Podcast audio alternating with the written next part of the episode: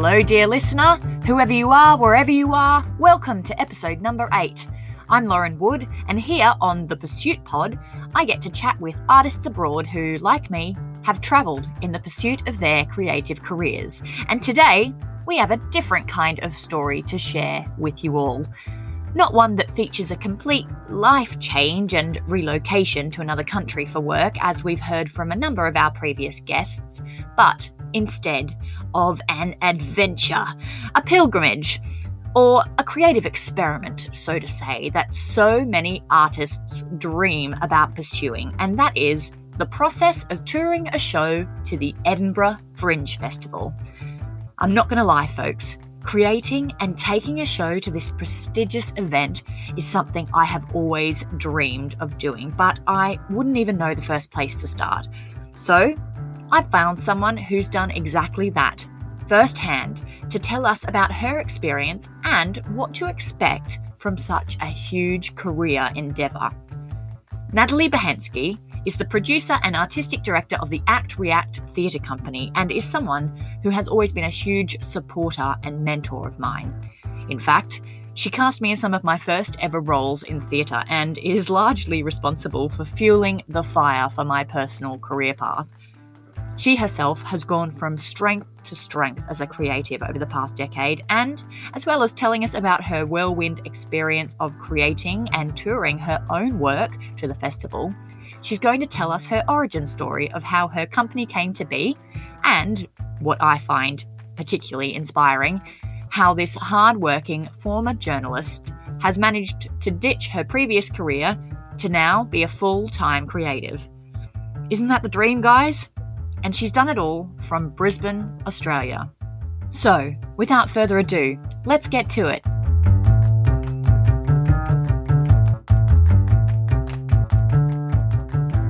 Hello, my love. Welcome to the show. I know we'll also say hello to some of your little cats crawling around in the back there. I think they're trying yes. to be heard as well. I can hear them pottering about. they will no doubt make an appearance. There's three of them, and they don't like people. They're very scared of humans generally, unless I'm trying to do Zoom calls or Skype calls or any kind of podcast recording when they decide that it's really important that they have a say.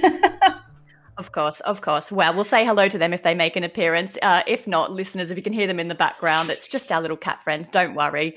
Uh, but Nat, I've brought you on today because you have got a very different story to share with us. A lot of the guests that we've featured so far on the pod have actually moved abroad to fully relocate in their pursuit of things. But your work overseas has come about with your involvement in the Edinburgh Fringe Festival. In in what year, Nat, was that? Did you take the show to Edinburgh? 2019 and it hasn't been held since. you got in just in time. or I cursed it. Either or. I don't know. Either or. But you got there. And I know for me and a lot of creatives out there, the Edinburgh Fringe is a very perhaps romanticized but prestigious bucket list type event that can sometimes make or break a project. Yeah, it's an interesting beast. It's very, very well known within artistic circles, theatrical, circus, certainly stand up comedy for the past probably 20, 30 years is mostly what it's known for, even though that's not how it began. Uh, but pretty much anything alternative. It's the largest arts festival in the world. A sizable chunk of people would not have heard of it, but it is almost kind of like the Olympics for many performing artists. Uh, in For this, fringe festivals, definitely. Yeah, but at the same time, it's a really interesting beast in that it is not a monolith. Uh, it, it is the Edinburgh Fringe is simply a title. There is a fringe society that kind of manages, I guess, a bit of a top down approach, but there's no artistic director. There's no quality control. There's no standards that you have to meet. If you can get a venue to program you, you can do a show at the Edinburgh Fringe. It's it's incredibly easy access. So that means you have incredibly high quality shows in beautiful performance venues. And then you have like weird out there, the strange, the weird, the wonderful, the wacky, the lowbrow in back rooms of pubs, in basements, any conceivable space in a building can be turned into a venue. So you, have just got the broadest range of performers in Edinburgh, you know, from the sublime to the ridiculous, really. And I know, well, you say it's easy to access, but it was something you were planning for a long time. You're the creator and artistic director of the Act React Theatre Company in Brisbane, and your company's been well established there for many years, often producing shows at the Brisbane Powerhouse and throughout Oz when you're on tour.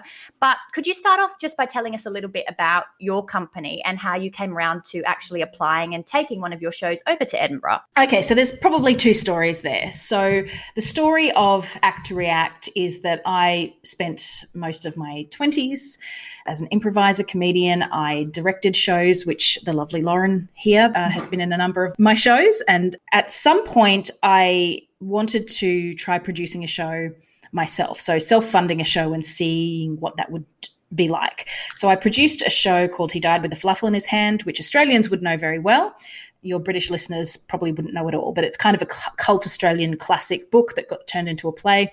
And so we did a production of that in 2013. And I needed a name to produce this show under because I was taking my holiday savings of about four or five thousand dollars and I was hiring a theatre for a week. And so I wanted a name that would kind of represent the mix of scripted stuff and non-scripted stuff that I hoped maybe to do one day.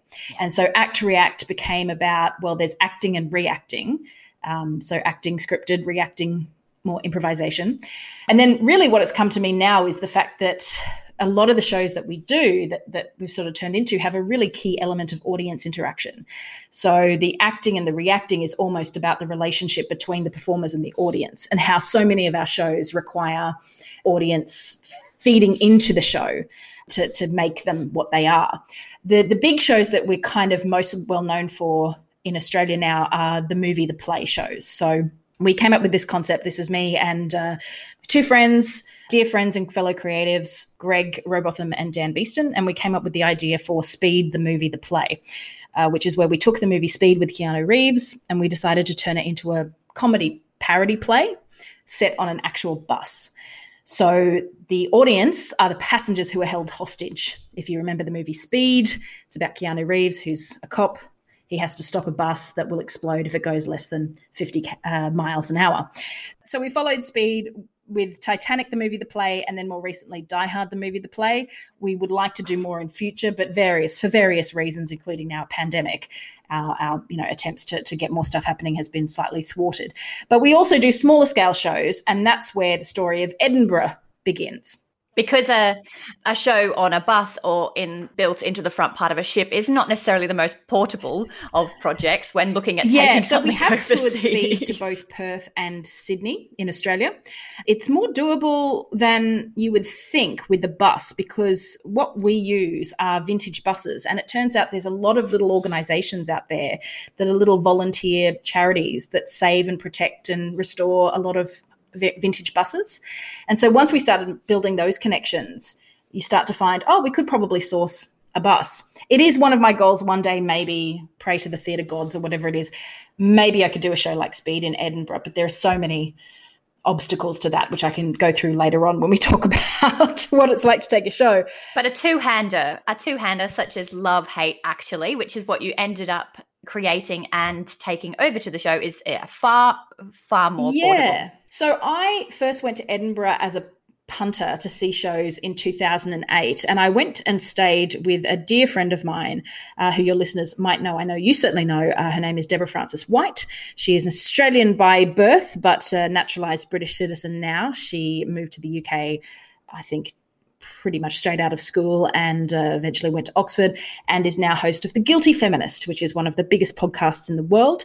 Um, she's an amazing comedian, activist. She does a lot of work uh, in like gender d- diversity in the workplace, that sort of yeah. thing. So she goes and tours and speaks, and she's just an amazing, amazing person. And she started doing Edinburgh. I think 2008 was her second year, uh, maybe her third. And I was so excited because I'd been over there for a holiday in the UK and Europe. And then I had the last week going up to Edinburgh and I got to stay with Deb, two fellow performers uh, that she was staying with. And I got a room there for the week.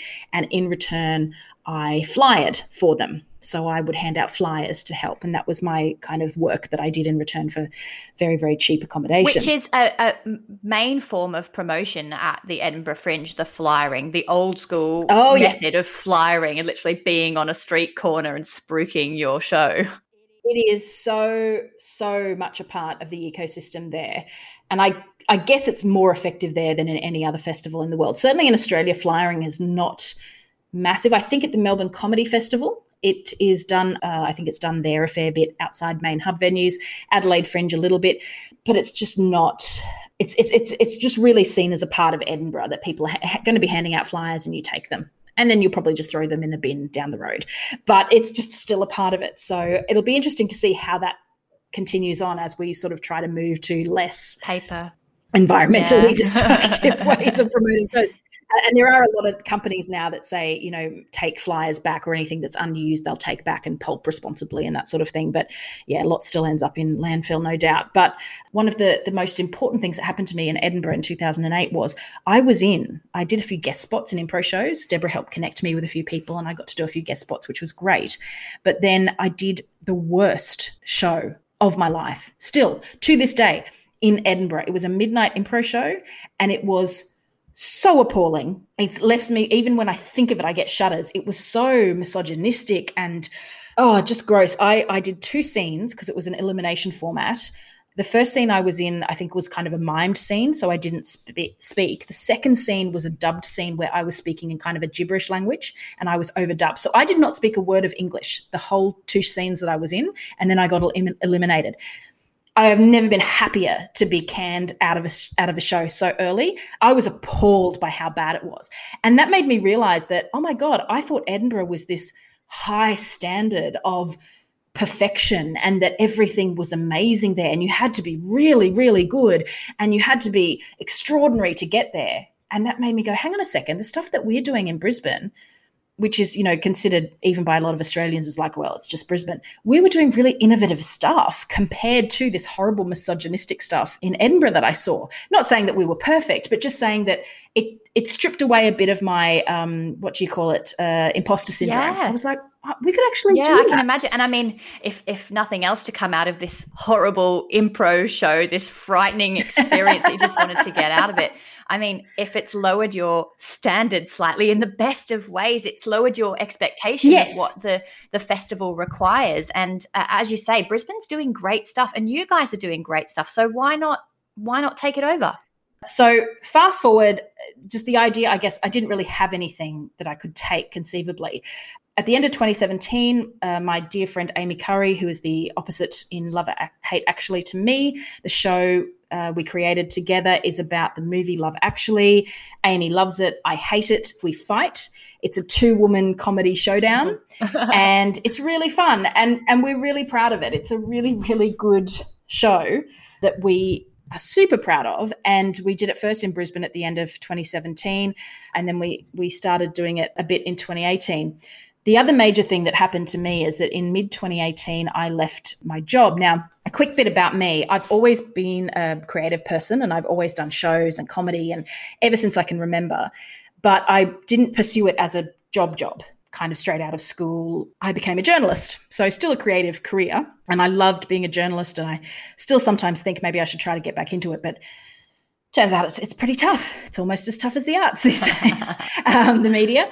But in 2015, I actually went and I went to work for government. I actually went to work for the Premier of Queensland, you know, so the, the state's highest politician. And I went to work for her as her arts advisor. I guess given that I had this sort of sister career or unpaid side career in the arts and I was a journalist, I did a lot of arts journalism kind of seemed to land me this job. So it was a totally different world I was able to still keep doing shows on the side, but the job got more and more stressful. I had a change to a different minister at one point, and then by mid 2018, I was burnt out. I was just burnt out, and I couldn't even imagine taking another job. So I was able to leave with a small payout.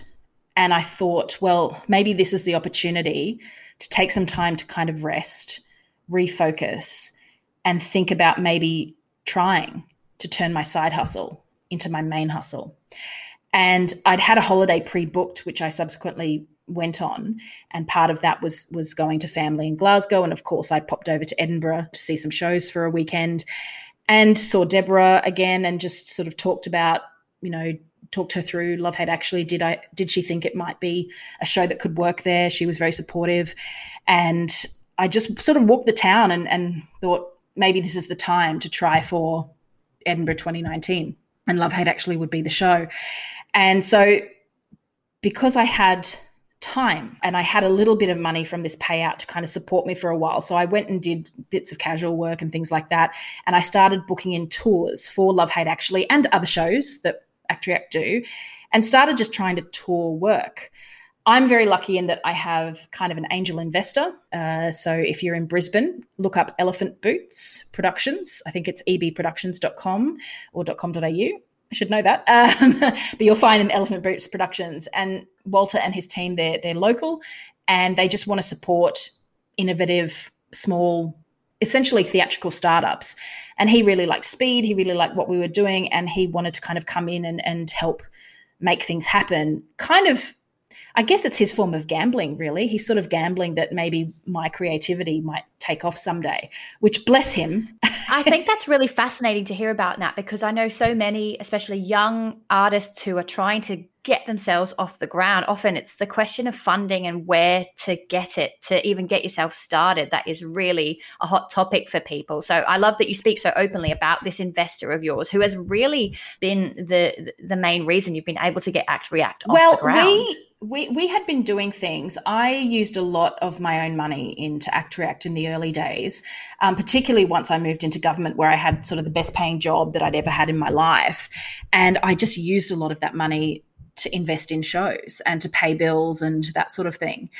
When it came, because Walter initially approached us, and I, I sort of I have this weird thing about taking other people's money was like but i have to pay it back i have to pay it back so the first time i actually said okay well maybe i can you could lend me money is when we first toured speed the movie the play to perth in early 2017 because I thought, well, I know that with my budgets, we should be able to make that money back. I can pay him back that sum and then I can sort of pay the actors something and we end up neutral. So that's what ended up happening. Actually, I don't even think I paid the actors that time, but I think we ended up I covered all the actors' flights and accommodation so they didn't have to pay anything and had some budget for food there and that sort of thing. But I don't know if I yeah. paid them in the first time. Running a running a company like I was, it's very much been a small profit share style building up, building up to now I'm a company where I'm trying to do have payments for people and it's very important for me to be ethical and to pay what I can to my artists, but I'm not at the point where I can pay sort of award wages and things like that.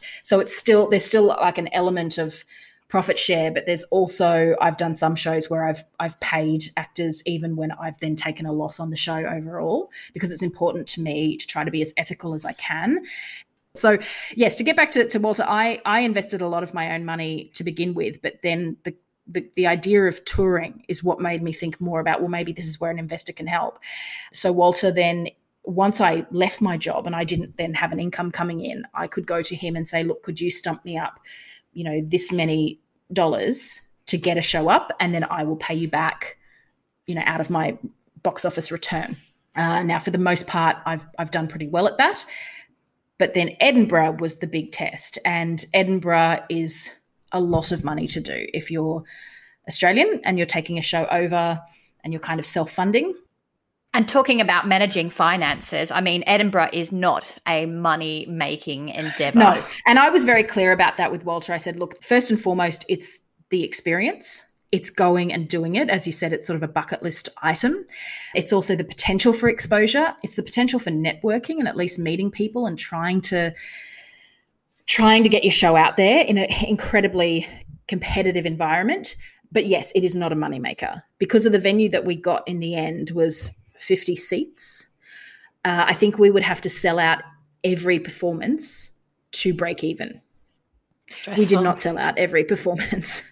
um, Actually, I think even I, I, think even with that, it was like going to lose a couple of like. I don't think there was a way of becoming like into the pos, into the black uh, without Edinburgh tour. Now there are some reasons for that. I mean, we went economy. We didn't sort of particularly get anything fancy airplane yeah. wise. We did get what we spent money on was accommodation or what i chose to spend money on was accommodation. So you might have heard if you've heard anything about edinburgh fringe is that accommodation is one of the trickiest things. Uh, lots of people in edinburgh leave the city for fringe uh, really? and they rent out their apartments at you know oh i didn't know that. Where do they go? They just go to family and have their places up for rent during the yeah festival. so some some people uh, go stay with family some people might stay with friends uh, oh, for wow. the month. Some people might go on holidays for the month themselves. So they go somewhere else and they rent out their flat. Uh, some people have multiple properties. So they just, you know, they might, some people I think have arrangements where well, we'll all go live at Barry's place and we'll all rent out, you know, ours and we give Barry some money or, you know, I'm sure there are all sorts of arrangements in place there. Yeah, just capitalizing on this injection of tourism that comes yeah. into the town once yeah. a year. Yeah, because you can make, like, you can make, and it's been a big problem for them over there because there's a history, I believe, of, say, students, for example, having a flat, but then their leases are only for a year. They get kicked out just before August, when Edinburgh Fringe is, is the whole of August, basically. So their lease comes to an end. They have to kind of leave the tenants or the, the owners, landlords put people in for Edinburgh, make a whole bucket of money there. And then once Edinburgh is over, they sort of put the call out and get more students back in. So it's this weird cycle where locals have often expressed frustration at not being able to have more permanency in their leases because landlords are trying to cash in on Edinburgh dollars. It's it's a big issue. You can you can spend so much time as as I have reading up about issues of, of Edinburgh, and it's the same stories kind of every year. Because after after going to Edinburgh in 2008, I started following a whole bunch of venues and local papers and that sort of thing on on Twitter, and I still do follow them. And so every August would be this. Oh, here's more things happening in Edinburgh, and I'm not there. Oh, here's more things. But every year you would also you would also see like accommodation is being pushed to the brink and prices are going through the roof. And it's the same things every year. So, one of the interesting things about COVID is how that will affect the Edinburghs of the future. And I think it's probably for the best that the city maybe sits down with stakeholders and tries to work out you know what edinburgh should look like going forward and how can it benefit the city the way it does but also best serve everyone who goes there because you could argue that it's not really serving very many people. like it's brilliant yeah. and it's amazing and everyone loves it, but so many people don't make any money. Even the big venues, they've been crying poor through COVID, saying, you know, they don't really make their overheads are so much that they don't really make a big profit, even though they take heaps of money from artists who are presenting shows at their venues. So the artists don't like the venues. The it's just it's just a nightmare, logistical Fringe nightmare politics. for this for this for this festival that, as you yeah. say, are struggling to to make money in any capacity. They're just sort of keeping afloat in so many ways yes. because of the input from all the artists that yeah. are coming into it as well. But yeah, it's going to be a whole new world post COVID. Yeah, because the the reason is is that Edinburgh is seen as like the discovery playground. So you have people like Eddie Izzard, the Mighty Boosh, um, uh, going back to people like uh, I think the the maybe not the Pythons, but the the, the goodies and all those kinds of gangs would go up to Edinburgh and do shows and sketch comedy shows and Rowan Atkinson and uh, just so many British comedy people in particular get kind of found or people from the telly get found through Edinburgh and they end up with TV. Yeah, of course, like most recently, the with Phoebe Waller-Bridge's journey, starting with Fleabag yep. over there, that launched her her trajectory from that as well. It's such a hub for projects taking off over there. So exciting. And so as you said, the, the accommodation side was quite important yes. for you. Also because you have a relationship with Amy as friends as well as uh, colleagues and you needed to maintain that because you're going to spend a lot of hours together roughing you know what? there. we're in our 30s um, i'm a couple of years older than amy but uh, you know in our in our mid to late 30s a lot of people do edinburgh when they're uni students or in their 20s and you know are happy to go and they get a house together they sleep on floors people share beds they you know all sorts of things. And i could have tried to do that. I could have got I, I could have potentially saved a bit of money by getting a one bedroom and we share a double bed or and I oh. I just knew we're going all this way. We're going all this way to do a show. It's going to be tough. I knew from Deborah's experiences that Edinburgh is mentally tough. And and and this is important to talk about because, you know, you're kind of living your dream, but at the same time going, I hate everything. I'm questioning everything I've ever done. you know, this is terrible. And uh, having this horrible experience at the same time, you're having this amazing experience. So for me, I knew going in that it was going to be tough. I knew that both Amy and I like to have our space. I know that Amy, um, I don't think she'd mind me saying this, but she likes to hermit. Um, that's kind of one of her ways of managing stress is she likes to just kind of bundle herself up and read. Isn't it funny? I know so many actors and performers who have that have that yeah, behavior well, as well. I, I do it too, does. And I, I, I try to be very considerate as a producer of what Amy as a performer and as my friend needed. And in my mind, that was space so she could relax, that she could have to herself, that she didn't feel like I was barging in and kind of. I'm I'm big and loud and clumsy, and I, you know, if I could keep that to my own bedroom, then I would be happier for to, to make sure that we both kind of had our space. We had the ability to rest. We had the ability to just enjoy the time there because we were in a beautiful city, and it's it's you know, who knows if you'll, and particularly now that COVID's hit, but, you know, it was like, this could be our only chance. I mean, I hope it's not, but it, it could be. So I want to not have the memory of having to lie on a smelly mattress on the floor in a house with 20 other people, like, and having to bus in yeah. every day or, so that's where I spent the majority of kind of our cash and don't regret it. Yeah. But considering smart. some of the challenges that then we did face, which in hindsight aren't that great challenges at all. But at least I knew I had a nice, comfy bed to go home to. And then the other thing that I ended up doing while I was there, which is a bit of a sidebar, but I there was a yoga studio not far from where we were staying, so I signed up for a temporary pass, and I went and did um, hot yoga a couple of times a week during Fringe. So I felt very, very proud of myself. Was walking everywhere and doing some hot yoga, and I was like, I'm giving this my fullest uh, mental health, physical health energy and then I still had horrible times. but but when you when you first get there on that first day when you've rocked up, talk talk to us now about arriving in Edinburgh and starting the festival. Yeah, so it's all uh, I don't want to say a fairy tale, but it was it, it was it's a low key start because we went and stayed a couple of nights ahead of Edinburgh with um, at my I've had relatives in Glasgow at the time. They've since moved to Australia, so that uh, free accommodation is gone. But we went to Glasgow because we actually drove up from London. We had like a little English countryside kind of pre Edinburgh driving holiday. And so we got to Glasgow where we bought the remainders of our props and stuff like that. Actually, do you know what I've got here? I'll show you. I found my Edinburgh diary, which is not it's not super detailed, but it's got actually has all the numbers. I kept a record of all the numbers of our audiences each night and oh, basic oh, basic who was what and where. So I've got, yeah. you know, I've got historical evidence now. So 31st of uh, July, we drove to Edinburgh from Glasgow to do our first tech. We unloaded all of our props and stuff like that. Amy took that into the hotel. We um, I should tell you a bit about the venue that we're at. So we were at the Imagination Workshop Hub, which that year was at the Hotel George. It changed. this is typical Edinburgh we they got the hotel sorted, told us we had all of our flyers done up with like the George Hotel or something like that. And then it changed a couple of weeks before Edinburgh. It rebranded. Was that a venue that you had discovered when you had done your previous no. mission there in, in 2000? No. How did you get in contact with that venue to, to get your show That's there? a very good point. So, the venue system. Let's backtrack to the venue system. Yeah, I'd love it's, to know about that. It's incredibly complicated. Basically, Edinburgh is there's businesses who run venues. Now, when I say a venue, I don't just mean like one space. I mean they run a site and the site has multiple spaces. The big four in Edinburgh are called the Pleasance, and they run a site called the Pleasance Courtyard, as well as the Pleasance Dome and the Pleasance something else.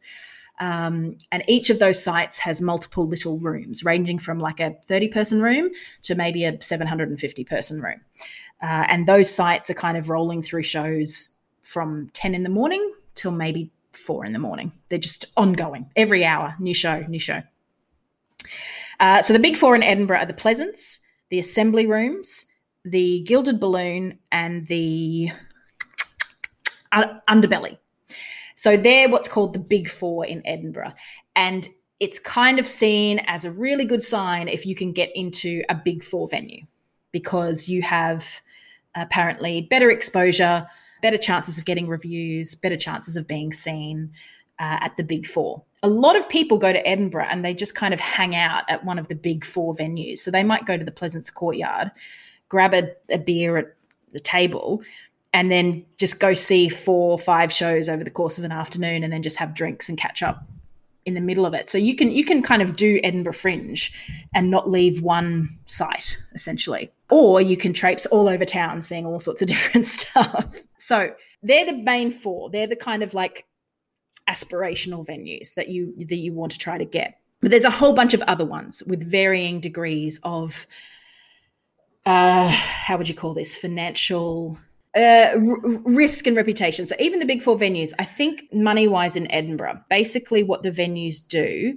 is they charge you either a flat rate or a percentage of your box office, whatever is higher. So if you are in a 50 person room charging and this is the other thing about Edinburgh the ticket prices are so low. They're so low. This is why it's really hard to make money because there's so much competition. You can go and see a show for, you know, there's so much that's happening for free. And we'll get into the free fringe. That's a whole other thing. Oh my god, I forgot about the free fringe.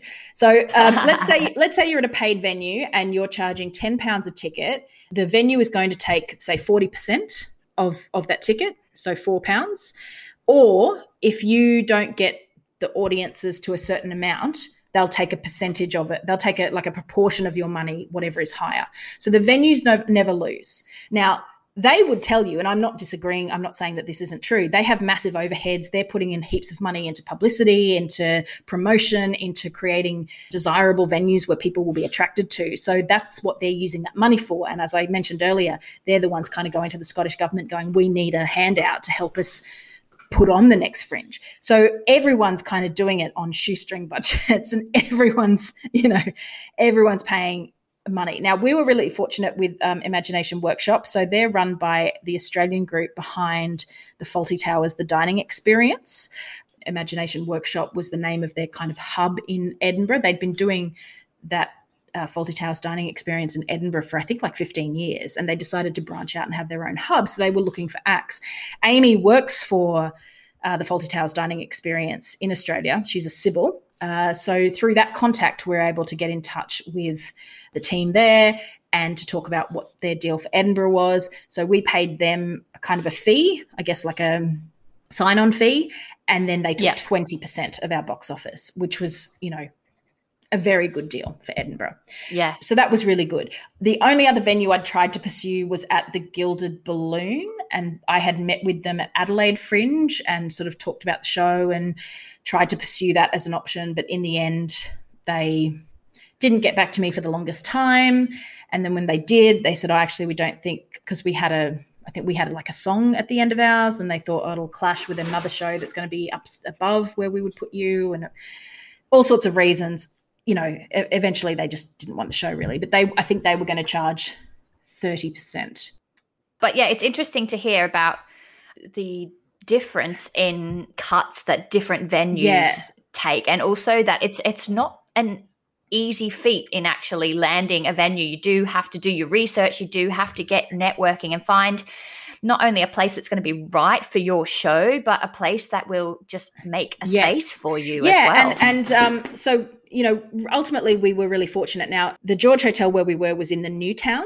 Edinburgh, if you know Edinburgh, Edinburgh, the Royal Mile is from Holyrood Palace at the bottom of the Royal Mile right up to Edinburgh Castle at the top of the Royal Mile. And in between there are all the different gates. So you've got your Canongate, your Cowgate, your High Street, your, you know, so it's all these different streets that make up the Royal Mile. So that's kind of the center of the tourist town. The new town, which was established in the mid 1700s, um, but it's more kind of hotels and high end shopping and that sort of thing. So there's still heaps going on in the new town, but the old town is kind of where most people sort of gravitate towards. And that's where the, the big four venues have most of their stuff. So we were worried that being in the new town might take us out of the traffic flow for uh, the, the Royal Mile would. But at the same time, we found some ways to make our location work for us, which I can get into.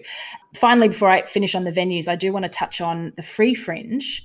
um, because this is a way that people might want to investigate. People who are listening who are thinking about Edinburgh, this might be a way for people to to investigate going for a much lower cost, um, but it has its own its own risks. Uh, so the free fringe, um, Edinburgh was started in the late 40s. So there was an Edinburgh festival before that, and it was a very highbrow arts festival and a whole bunch of artists, mostly theatre performers, so you know Shakespearean actors and things, thought this is too highbrow. It's too. It doesn't speak to the people. It doesn't connect with ordinary working people. It's all very highbrow and fancy. So what they did was they set up, I think, in the Meadows, which is sort of a famous park in the middle of Edinburgh, and they kind of set up little stages and they just performed there for free. And that was the first Edinburgh Fringe. So it's literally where the word fringe comes from, is that it was on the fringe of the main festival. It developed over years and it I, I, don't know when it overtook the main Edinburgh Festival, but certainly by the 80s, I think it had overtaken the main Edinburgh Festival. And so the Fringe had become the main game in town. So to the point where people forget that while the Fringe is running, there's also the Edinburgh Festival that's running, which is the fancy high end one. So the idea with Fringe is that, as I said, it was accessible to all. But that's when the big venues started coming in in the 80s, and particularly as comedy really took off at Edinburgh Fringe, like stand up comedy became what a lot of people know it for. Uh, and they came in to kind of monopolize. I don't necessarily mean that in a, in a nasty way, but they just came in to kind of consolidate, you know, who are the comedians, where are they performing, and that kind of thing about 10 years or so after that, I think sort of by the 90s, some people thought, well, it should go back to the real spirit of the fringe, which is not this commercialization of art, but it's about low access, low cost, and rewarding the artists that you like. And so they started a, a free fringe movement, which is about you can go and see a show for free. Some of them, if they're popular, you have to book, but you still don't have to pay. And then the artists hand around a hat at the end. And if you liked the show, you just put money in the hat and you leave. So you can go to Edinburgh and just see free shows and not pay for anything if you're a cheapskate. But the idea is if you enjoy a show, you kind of pay what you feel it's worth. Some people will just throw you a pound or two. Other people mm-hmm. might throw you a 10 pound note. Some people might really love you and throw you a 50. So it's just, it's a crapshoot. A lot of people now say, I've, I've met a number of people who said they make heaps more doing the free fringe than they ever did at a, at a paid venue because they keep everything themselves. So at the end of the night, you take your little hat home and you've got a hundred quid and then that's your expenses for the next day. So that's how a lot of people kind of survive at Edinburgh by when they're on the free fringe is as long as you've paid your accommodation, then what you get is kind of your spending money. So yeah, and it can vary. You can get you can make if you're relatively well known or people have you know had a few drinks they're really enjoying you you might get more some nights you might end up with nothing but it's it's a it's a crapshoot. But um, i think people are, tend to be more generous. So that was one thing that we initially looked at with love hate actually but ultimately i decided that we had the opportunity with imagination workshops and of course they were they were paid shows. But i wanted given that we were coming all this way i wanted to you know make that commitment and go i want to see what what we get for our you know for our for our dollars. Yeah so of course. And you guys act react has done a lot of comedy work in its canon of productions. Like the the fringe is a is the perfect platform for uh, something yeah. like love hate actually. But, but i mean it doesn't come without a bit of competition. I guess you're then in this arena with Uh, so many other comedians and there's probably this element of comparing yourself to others and managing that expectation as yeah, well. Yeah it's tough. It's so tough. We uh, one of the nicest things though was the the the people i probably compared myself the most to and not and not even really comparing but we were in the same room as a girl group uh, called The Dots, who were after us on sort of Thursday, Friday, Saturday nights. They were doing other shows at the venue as well, but they were three girls doing like a girl group. And they were after us, and Amy and I went to see them like about a week after we'd, we'd sort of got settled in, and we went, "Yes, we'll come, we'll come see you tonight." And we sort of sat there going, "They are so much better than us," but then we were like, and we love them for it we just love them. And it, because we had that camaraderie of the dressing room and we were getting to know them, and we're like, you guys are amazing you are amazing. Thankfully, they ended up coming to see our show and, and loved it and thought that we were lots of fun. But we were like, no, but seriously, you you guys are amazing. So that was like the nicest experience of going. I'm so glad, and they ended up getting lots of five star reviews, and I was so proud of them. I was so proud that these were my my roommates, you know, my my dressing yeah. roommates. And oh, I love hearing about that, the camaraderie that comes from working with people on the field like that. It's that's a lovely way to look at things. I was really, really just stoked for them, and and, and in a genuine because this is the thing about the arts, like it's it's a competitive business, and eh, eh, just in my life, anywhere I've been, you you want your fellow artists to succeed but you you kind of don't want them to succeed as much as you. It's a horrible truism, I think, that you're still you love it when people succeed, but you're also a bit like, I wish I could be as. Why am I not? You've probably always got a little bit of, oh, I can't do that. I wish I could be as funny as. Oh, why didn't I? Certainly, that's for me, and I, I want to be very honest. Like I, you know, envy and jealousy are, are traits that I have in myself that I really work hard to not let dominate me because I always get the feeling that they could. And it's a very, very stupid thing to work in something like the arts and let envy and jealousy dominate you. But I think, unfortunately, because of that, we don't talk about it. And there's this real toxic positivity that can sometimes creep in yes. with interactions such as this, where you're trying to be falsely positive and falsely supportive. And I'm not saying that you shouldn't be supportive, you should always be there for your fellow performers. But it's hard. You're constantly comparing yourself to other people. On a platform like Edinburgh, you literally look around and there's hundreds of people doing exactly what you're doing. It's hard to it's hard to not feel those feelings of imposter syndrome yeah. or like you're not good enough. Yep, exactly. And especially when you've got so much at stake, you put so much money, so much time, so much effort into achieving it. That it, it, those are natural feelings. And we just don't talk about them very much. You know what? And I think um, probably the savior for me on this was was having Amy there. You know, actually doing a two two person show, and Amy and I you know, we have many differences, but we have a lot of key similarities. And one of them is our ability to kind of just sink into like a little, like a little bitch session and go, well, they didn't come all the way from Australia, did they? And I bet they have rich parents and just kind of invent a narrative for why this person is doing really well that is nonsensical and is, you know, unfair or whatever. You have no idea of sometimes, the details, but you just sometimes you just got to get it out of yeah. your system and with the right person. That's right. But for me, um, I think back to when I was a kid with my mum doing Eisteddfods, and my mum is not a stage mum by any means, but she was always very supportive and took me here, there, and everywhere to pursue my my endeavors. But we always used to have the car chat on the way home, which was the chat that only happened between the people you really loved when the doors were shut exactly. and no one could hear you and you just had to get it out. Yes. You just have to talk and speak your mind so that you can then get it out, take a breath, and reemerge back into the world yes. as a sensible, loving human being. and it was nice to have those chats too, because sometimes, you know, with the show, we would have nights where like maybe the audience energy was off, or, you know, we we had our first kind of official sellout uh, which I can tell you looking through my diary. Uh, it was Saturday, the 10th of August. So that was our second Saturday, like a week and a day into the festival. And we had our first kind of sellout. Yeah, can you tell me about the trajectory of the show now from when you started and how, how long did it actually run for? Uh, we we did the whole festival. It's kind of three and a half weeks. The first week is like a soft entry. So to go back to my diary here, so we did our first tech on the 31st of July. Um, we went back to Glasgow overnight. We drove back to Edinburgh in the morning. I dropped off the hire car. We finished our tech and then we did our first show. So that first of August was pretty insane. But that first show was kind of a kind of a dress, really. It's got here that we had seven paid people. We probably had a few comps as well. I didn't record comps, I just recorded paid. So some of these numbers might have been more in the end. But and so then Friday the second, Saturday the third, Sunday the fourth, that's like the first weekend, but it's like a soft weekend. People kind of start arriving and then it really kicks into gear. Then Monday the 5th was sort of the I think the official opening was like Friday the 1st. Yeah, it's then three weeks after that.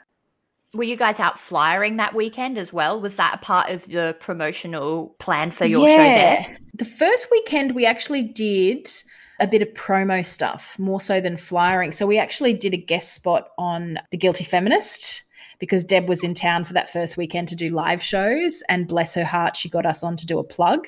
Uh, and we Perfect. did a ticket giveaway and we had and this is the way edinburgh can be this is the friday the fir- the second sorry so we'd done our first show the night before we went to do this guest spot and we said, look, we're going straight from here. We're catching an Uber and going back to our venue to do our show. And and if you and and we've got t- tickets, so we had sort of women come up to us and go, we'll have some tickets. We'll have some tickets. And we went, okay, yeah, here you go. Handed out free tickets out. And said, How are you guys getting there? And they're like, Well, I guess we'll get an Uber. And I said, Okay, well, let's order a big Uber and we'll all go together. So it was Come on, Amy. Amy and I, and I think four or five other girls into this Uber. I think we got to the venue at five thirty, and we were on at six. Um, this is the Ah. thing about Edinburgh too is you know when I do a show here, particularly if it's in a theatre and you've got a dressing room, you know I like to arrive and spend time doing my makeup and It's you a know just it's a process. It's a process. But Yeah. Edinburgh, you're like you've kind of got to leave your house in the morning or the afternoon, depending on when you get up. But you kind of got to leave ready ready for the day. You can't really sort of just duck back, and you know you've got to kind of take with you. We we were fortunate because where I stay, where I booked us was down the hill from our venue. So every day we would kind of walk up this hill for about 15, 20 minutes to our venue. So we would take kind of big stuff and we would drop it in our dressing room and then we could sort of walk with less stuff. Um, but yeah, I would do my makeup before I left the house and then just hope it would last. Yeah, no room for being precious. There's no room for divadom when you're at our level of Edinburgh. And I don't think I, but yeah, it was great fun to go back to our venue knowing that we had these six girls coming to see our show. I have this image of you and Amy in my head as the Pied Pipers of improv. Yeah, yeah, just like leading your audience into. well it kind of was like that too what we you know you talk about flyering so that first weekend we kind of did more i think a bit of networking and some guest spots or that sort of thing really i think it was early the next week when we okay yes i've got it here look fly at Ant- st andrews square tuesday the 6th we we decided pretty early on that it was not going to work for us going up to the royal mile to flyer Firstly, because it was up a whole other hill into the old town. It was so funny. You're in this beautiful city, and I would have walked the path from our flat to our venue, down to Princes Street, up the hill to the old town, over to the big four venues, and then like back again. I just would have done that lap over and over and over. With all that and the hot yoga, I was quite fit by the ed- end of Edinburgh and performing every day as well. Like, I'm pretty sure I was quite fit by the end of it. Like, it was a marathon, you know. But we, we just thought people are not there. They might not cross the, the side of town. It's not very far, but it's still Yeah. down a hill. So, what's going to Yeah. draw them down? Are we better focusing our efforts on our side of town and try to draw people in who are already over here and see if they want to either come back or you know stick around so i think i've got tuesday the 6th we fly st andrews square which is a square on our side of town we just kind of went round and round it talking to people out in the park because it was a sunny day that day then on wednesday the 7th I've got Half Price Hut and Amy's Gun Flyering. Amy is a fantastic flyer, I should say. Um, so that's when I started putting tickets on the Half Price Hut. So this is the next thing. So our show, we charge £10 per ticket. In Edinburgh, they have a Half Price Hut. So you can sort of log onto your system, log in, and you can say, I want to put this many tickets at half price. So it was five pounds. So £10 a ticket roughly equated to about 17 18 Australian dollars. So we do the show in Australia for about $30. So already we're doing it for like $17. So almost half what we would sell it for in Australia. And then to put it on five pounds, you're talking about like $9, eight fifty, nine dollars per ticket. Not it's much. not much. And this is why the money doesn't work. The finances don't work because, but what that half price hut did, what it attracts is people go to the half price hut, which why it was advantageous for us is on Princes Street. So it's in the new town and it was really a block away essentially from where our venue was. So people just had to turn around, walk up a hill, take a right, and then they were at our venue. So it was like super close, like a two minute walk. And so we worked out that if we put some tickets on the half price hut and then we would go and flyer outside the half price hut in the hours before our show. And we found that was the most effective tactic for us because people would be walking past and just having a look and they would take our flyer. But a lot of people would be kind of looking at what's flashing up on the screen, going, you could see this for half price and this is half price and this is now seven pounds and this is now eight pounds and this is now 10 pounds. And we were there at five pounds. So we could say, hey, we're from Australia. And we played up, we sort of tried to play up the fact that we've come all the way from Australia, but we sort of played up the the argumentative side. So I would say I would go up to people being quite gruff, going, "Can I ask if you like the movie Love Actually?"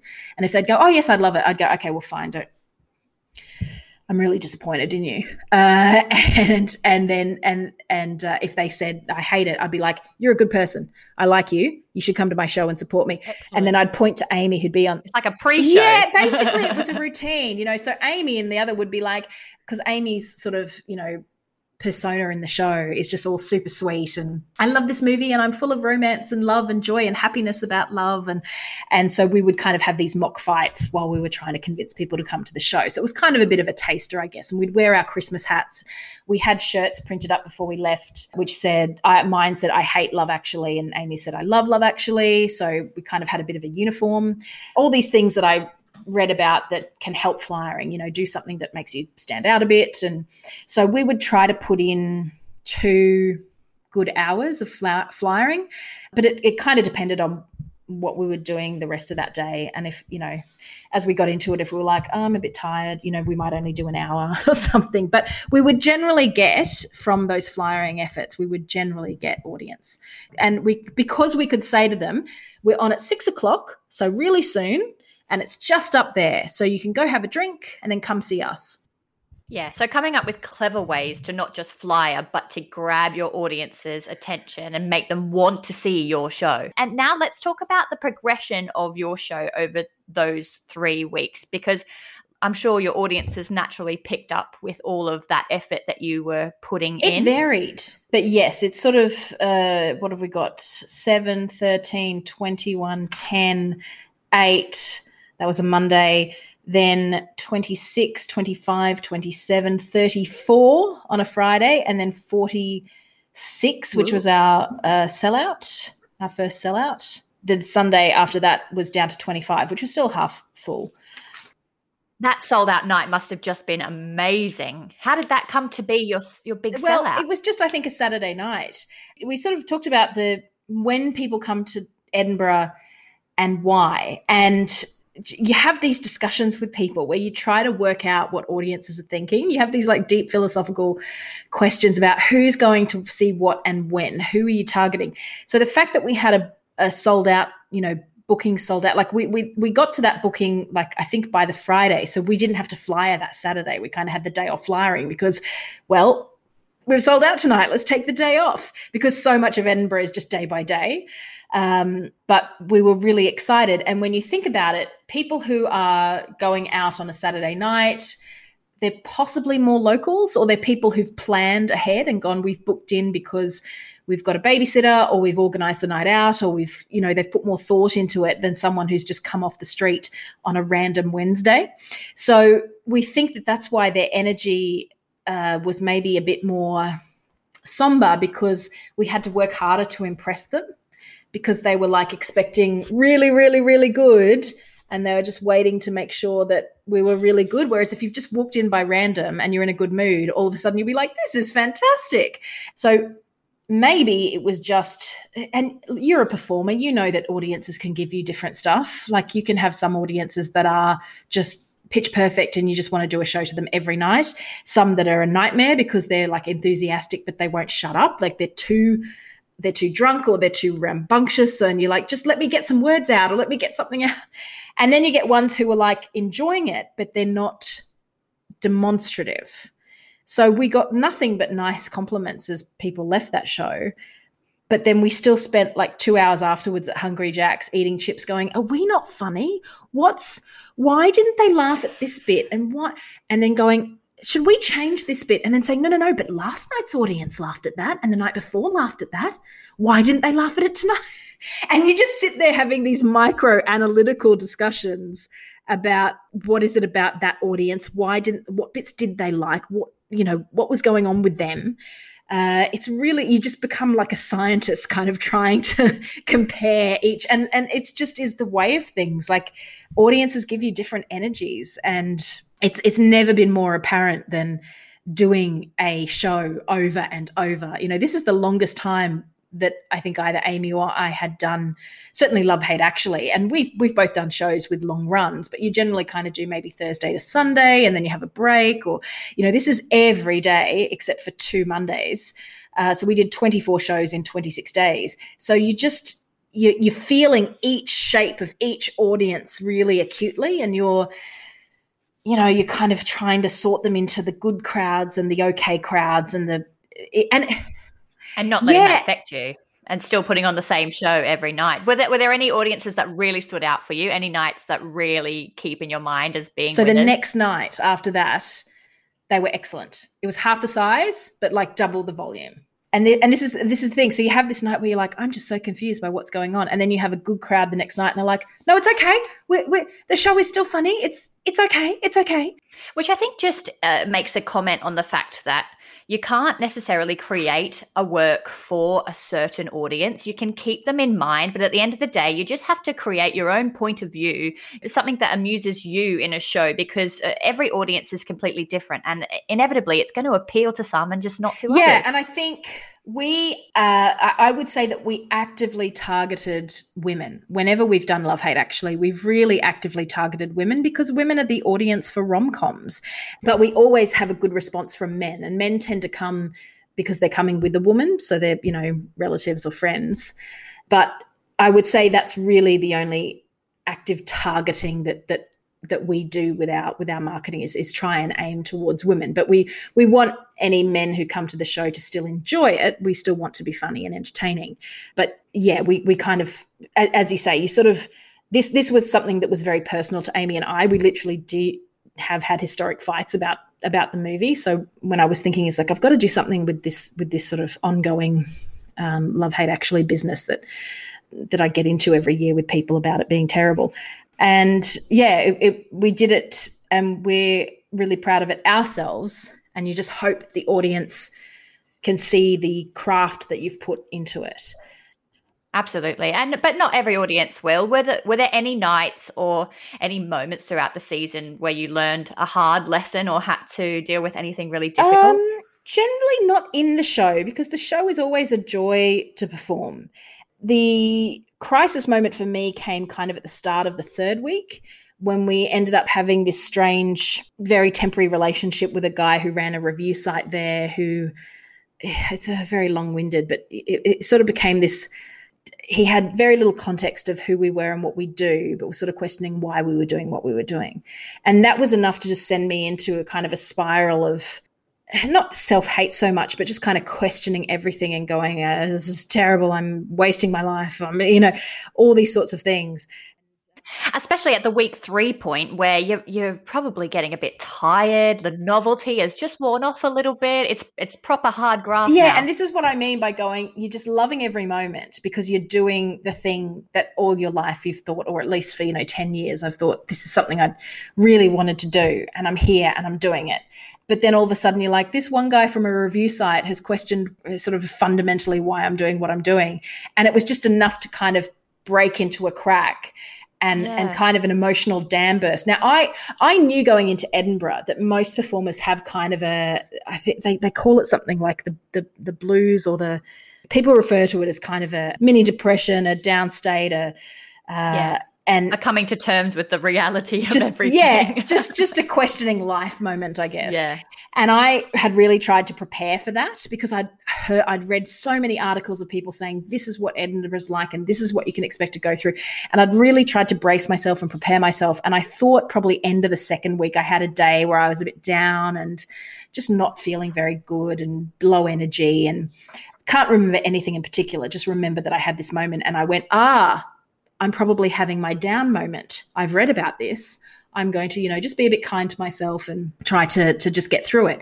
And I, I the next day woke up feeling better and went, I'm, I'm feeling better. That's good. I managed my down moment. I'm really proud of myself. And then it, w- I think maybe false sense of security. and then, and then the Monday happened and we had this chat with this guy because we were trying to get reviews. That was the big thing we were trying to get was just someone to come and review us. And uh, thankfully, he he did come and review us, but he had all these strange opinions that just it, it just kind of got it was like this rolling opinion waterfall that he kind of doused us with. Yeah. And and and Amy was very very resilient, I think, and she handled it a lot more decently than I did. Whereas I had to like go off and wander the streets uh, quietly, questioning all of my life choices up to that point, and then also then feeling incredibly guilty because I'm here doing something I really love. So many people are not as fortunate as I. You are so privileged, Natalie. How can you even have a moment's doubt?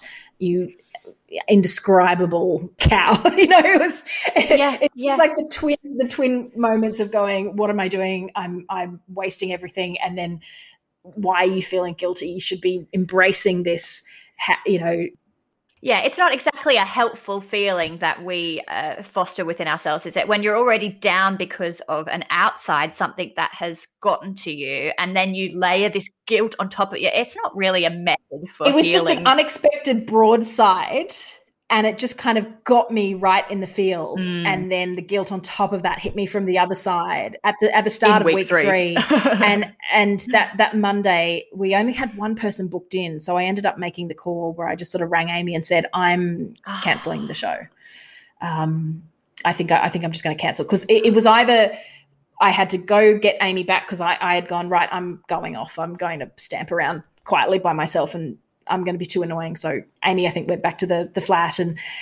Yep, I'm going to go and manage my feelings in an adult, professional way by pissing off. And I was like, I've got a couple of hours to decide. And then I, at about three o'clock, I went, we either have to reconvene now and start flying, or I cancel the show because we, we have no audience beyond, you know, we have to go and drum up. And I was like, maybe we'll drum up 10 people. It's a Monday.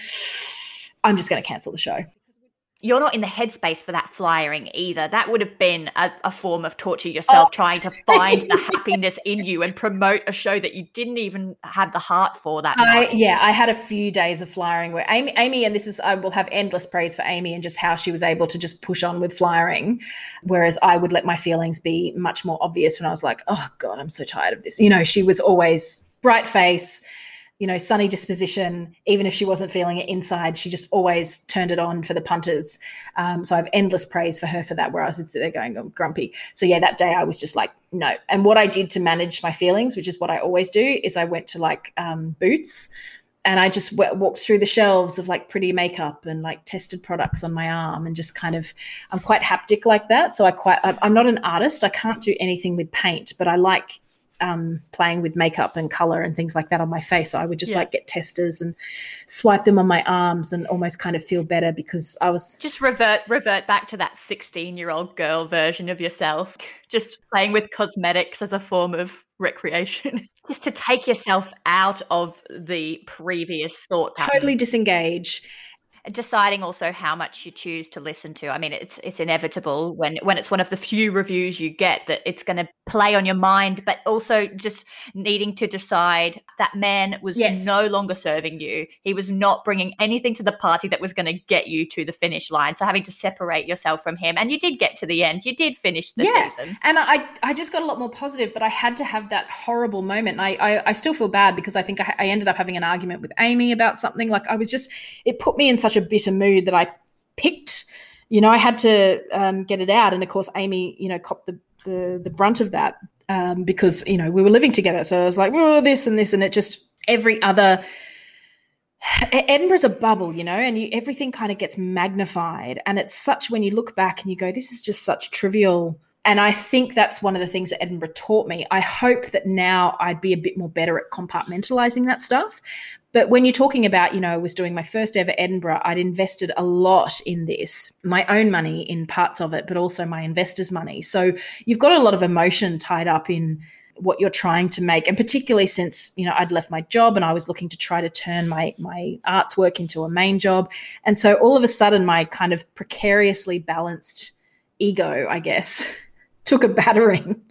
And and it, it just was enough to kind of throw throw me off balance. So i i think that's a big learning experience that edinburgh gave me and i'm very grateful for it now but at the time it was really hard. yeah that's a hard lesson yeah. to learn. That's a really hard lesson to learn to to realize just how thin you have stretched yourself and how much you have riding on this experience. And therefore how fragile your ego and i mean that yeah, in a good way but yeah. like how fragile your ego and your feelings of self-worth become because you have everything hedged on this project and you're in a foreign country and it's yeah it's just a, a pressure cooker for feelings of self-worth yes if you were to do the festival again and I know that you have dreams of doing so, would you do anything differently? Or if you could redo this particular experience with Love Hate Actually, would you have done anything differently? I really don't know. Uh, I think I did the best possible job in the circumstances that we had. First time in Edinburgh, trying to get established, sure, being in like a more high profile venue, not, not to disparage imagination workshops by any means, they were very good to us. But maybe had you been on the other side of town in a more high profile kind of venue, maybe you would have got better audiences or maybe you would have been seen. Maybe it's just a lot of maybes. Um, I also heard stories from other people that year that were having hard times and that sort of thing. The, the, the good thing that happened was that and I think what helped me a lot was that my friend Deborah Frances White, who who came, I just sound like I'm name dropping the whole time. she is my famous friend, so that's, that's right, why I, I do fine. name drop. But she she's amazing. And she, we ended up catching up with her. They did a guilty feminist live at the end of the festival. And so we went to that and then caught up afterwards at the after party. And we we had a, a, bit of time with her where I was able to kind of say some of these things about this guy and whatnot. And she she said, look, she went through a list of a whole bunch of things that went wrong with her first fringe, and she said, you know, she asked us about our audiences. And that was the big surprise of, of Edinburgh for us, were our audiences. I just did a quick tally then. We ended up having 588 people total paid across the festival, which averaged 24.5 people per show, which is, is, is basically half full. Mm-hmm we had an average of, of being half full for the whole show. You hear horror stories about like the average audience at Edinburgh. I've heard the average audience is two, I've heard it's four, I've heard it's seven, but it's low uh, because a lot of people might do a show and no one comes, or three people come and you have to go on and do the show. So I think the lowest audiences we had were like seven and a seven and an eight.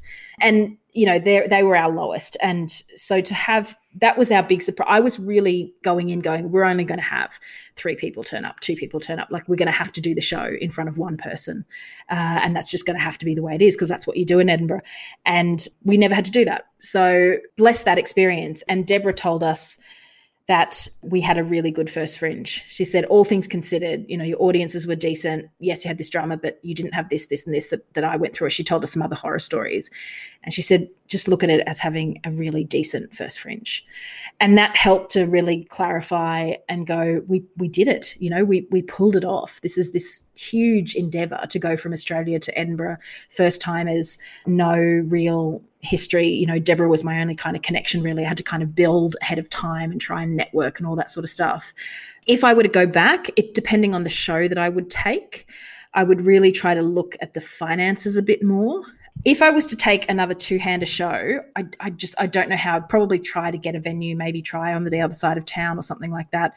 But if I were to take a show like a Speed or a Titanic, weirdly enough, I would try to price it a bit higher because, uh, say, a show like Speed has a limited audience. It's however many people you can fit on the bus, which is generally about 40. Yeah. And um, that means that the show, you have to do the show a lot to start to make any kind of money. So I can't do that show with only five pounds per person. It, it, what I realized about Edinburgh, and this is not always true, but what I realized was that you can discount tickets in an environment where discounting is heavily expected, but you can never increase. So if I was to do a show like Speed, which is a really unique experience, and I think that's worth 20 quid, and that is a lot of money for Edinburgh. That's a that's a high price ticket because that's what 30 well, I think I do speed here now for about 35 to $40 depending where it is. So that's just charging in Edinburgh what I would charge in Australia. It's it's not it's not a huge yeah. price. And if if it got popular, which it could conceivably do because it's a different type of experience, it's super fun, it's a bit culty, so it's the kind of thing you could imagine people saying, "Oh, you've got to try and get a ticket." But it's also only 40 people. I can't increase the capacity. So I have to be able to kind of future proof myself and go, well, if I was to do it, I'm going to put a 20 pound charge on. And then if it's not selling, cool, I can half price it to 10 pounds. Not a worry. But if it got successful, I want to be able to sell whatever I've got less left for 20 yeah. pounds a ticket. I also sort of decided that if I was to do a show like that where you're doing multiple performances a day, that I wouldn't want to make my actors flyer as well. I know that, like for Amy and I, it was just part of our job. You'd flyer for a few hours every day, you'd do the show. That was your work. And then, you know, you'd, you'd try and advocate for the show wherever else you could but you know i saw people doing multiple shows and some some people don't fly they just have flyers but they still do multiple shows a day but i would try to not have to make performers flyer you know because they've got to perform they've got to do the show well and it's a high energy physical show that i want them to be putting their energy into that not desperately trying to strum up an audience. So that's my job as a producer now, with my producer hat on, to go, okay, well, I'll have to budget to hire some flyers or try and get the word out another way. Yeah. Because it's a marathon and people get tired and they get emotional. So it's about managing people's energy levels. And I don't want people to go all the way over to Edinburgh. And the only memory that they have is that, oh my God, I was doing three shows a day. Then I had to fly for two hours. I never got any sleep. I never got to see anything else. So, you know, you want people to enjoy the experience. I think that's a huge lesson to take away from this chat. Going into something like this, Uh, you say the word marathon and i think that's a really great way to think about it because you've got to know how to manage your, your, not only your finances but your energy and your relationships between colleagues throughout the whole event and the yep. it, it seems that just the whole festival is a real learning curve to get around. I don't think you can go to your first Edinburgh Fringe and expect success off the bat. It needs to be something you immerse yourself in, you educate yourself about for years and years, and try and try again, and just enjoy the experience of it's, it. It's literally said so often that you know people do Edinburgh for five years and then become an overnight success, kind of thing. It's it's like that's yeah. the story of Edinburgh. But doesn't that just speak to the nature of the biz as well. Like it, it's I love that parallel there. I think it's it's Edinburgh Fringe's way of shaping you up as a performer, reminding you that it takes a lot of behind the scenes work and a lot of years of plugging away and learning the ropes before you can even hope for success. And I mean, there's always exceptions to that, but yeah, it's it's a long haul. And also, if I can if I can give a piece of advice, everything just costs more than you, you'd, you'd think and and and be prepared to lose it. it. It's like going to a casino. Just be take your five hundred dollars yeah. and be prepared to lose it on the tables. You, you, know, otherwise you'll walk out feeling bitter and and twisted. And I, yeah, I think ultimately just approaching these kind of festivals and fringe worlds, especially if you're a first timer, as like a creative experiment, as a creative yeah. holiday, as opposed to a money making mission, and definitely just just taking each lesson as it comes. And regardless of all the hurdles that you have to overcome to put on a show in in a in a place like the Fringe, uh, it's still such a fabulous platform for new work and for artists who are creating that work themselves, just like you are. And I know you've got some new work coming out soon as part of the Anywhere Theatre Festival. Would you like to plug that and tell us what's coming out in Brisbane? I do. Uh, this is very exciting. The Anywhere program has just been revealed, and uh, Act React has two shows going on in the festival this year. Anywhere is kind of similar similar to a fringe in Brisbane. The theory of the festival is that it's shows done anywhere but a theatre kind of thing. So it's about using innovative and different spaces. So we're doing a show called The Importance of Being Wasted, which is a uh, take on the importance of being earnest by Oscar Wilde. Um, we're calling it a drunk classic. So the concept is that a couple of the audio, a couple of the performers, I should say, will be quite tipsy uh, through the show and uh, be, you know, glass in hand. And the aim is to kind of see what kind of chaos happens when people are trying to do very witty wordplay, courtesy of Mr. Wilde, while three sheets to the wind. So that should be super, super fun. And then the other show is the Great Grandiosa, which is a sort of an improvised comedy show based around the character, uh, a character that I do call the Great Grandiosa, who is a very, very dodgy psychic uh, who believes her own hype. so uh, she is the world's dodgiest psychic, but uh, is so full of self confidence that everything is a success, no matter how uh, clearly fraudulent it is. So she's a character I love to play because she just has so much confidence that I personally probably don't in real life. So getting to play this character who's just supremely like, yes, I meant to do that. Everything is planned. I made everything happen is uh, very, very fun. So yeah, please go to actreact.com.au. The, the website is new at the start of this year, brand new website overhaul. That was my lockdown project. And you can find out details, and they're both very affordable, fun shows uh, to see at anywhere. Oh, I so wish I could be there. If you're in Brisbane, absolutely make sure you get out to see the wonderful work that's being created by these homegrown companies we have. Uh, Nat, I've I've so missed having long, long chats with you about creative stuff. We could do it for hours, couldn't we? Oh, thank you so much. I do go on, don't I? I oh, I love it, darling. I love it. Uh, before we finish, though, do you have anyone you'd nominate for a, a, an interview on the podcast? You know what? I've mentioned her a lot, but I I'm going to try and hook you up with Deborah Frances-White. Because no, she... Nat, don't make me do it. I'm so nervous. She is. I can't talk to Deborah Frances. You absolutely can. She is the loveliest person, and she would love you, Lauren, because you're doing, you know, what she did, and she grew up on the Gold Coast. Would you believe? And she just has an amazing story, an amazing story. And the thing is, though, is that she does everything for others, and she she does so much in the way of activism and promoting women, promoting diversity, uh, supporting refugees. She's just like a constant inspiration for me. And and you know, she's a, a, you wouldn't know it from her accent, as she always says. She read a lot of Enid Blyton and picked up the accent from the books. But she's she's an Australian girl, and she's just a, a wonderful role model for me. And I am always stunned now. I'm like, oh, we're friends. she's super super famous, but she's still, you know chats to me on Facebook, and you know we, we have it. chats and, and we catch up whenever whenever we can. So oh, um, yeah, I will try. I, I, I will I will try to make some magic happen so you can chat to Deborah because she just has. all right, all right. You've done so much good advice. I'm put my money where my mouth is and contact this woman I look up to so greatly. Oh well, thank you, Nat. Well, stay tuned, listeners. We'll see if we make that happen at some point in the future. And in the meantime, Nat, I'm going to love you and leave you, mate. Next time you're in Edinburgh, I will be there with a stack of flyers in hand on the corner. I will be that person for you. I can't wait to experience Lauren for myself whenever I next time I'm in. Edinburgh, you're going to be in the show, my friend. oh, that too. Let's do that. I'm not letting you get away. well, I'm on hand at least. I'll cost a little bit less than the people you're That's going to right. ship over from That's Oz. Right. So. All right, love. Well, thank you so much. You've been an absolute wealth of knowledge, all things to do with Edinburgh Fringe and in uh, creating work. So thank you so much. I love you, darling. Love you we'll so much. Soon. Thank you so much for the chance to chat.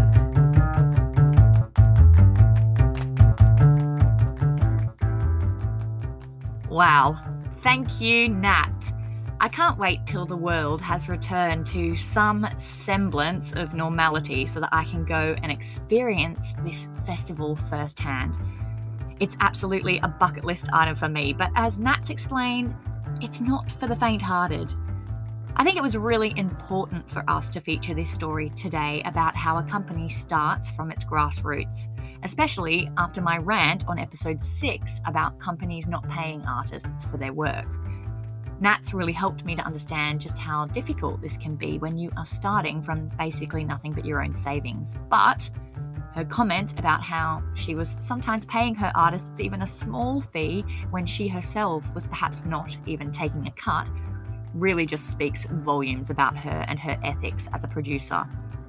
This woman and the work she produces, folks, is awesome. It's awesome. It's so much fun. And I insist that if you are living in Queensland, that you get yourself a ticket to the Anywhere Theatre Festival and you go and see her shows. In fact, when you go, I want you to take a picture of yourself at the event with the actors or with Nat and to send them to me at the.pursuitpod on Instagram and I will post your photo on our page and give you a shout out on an episode to thank you for it.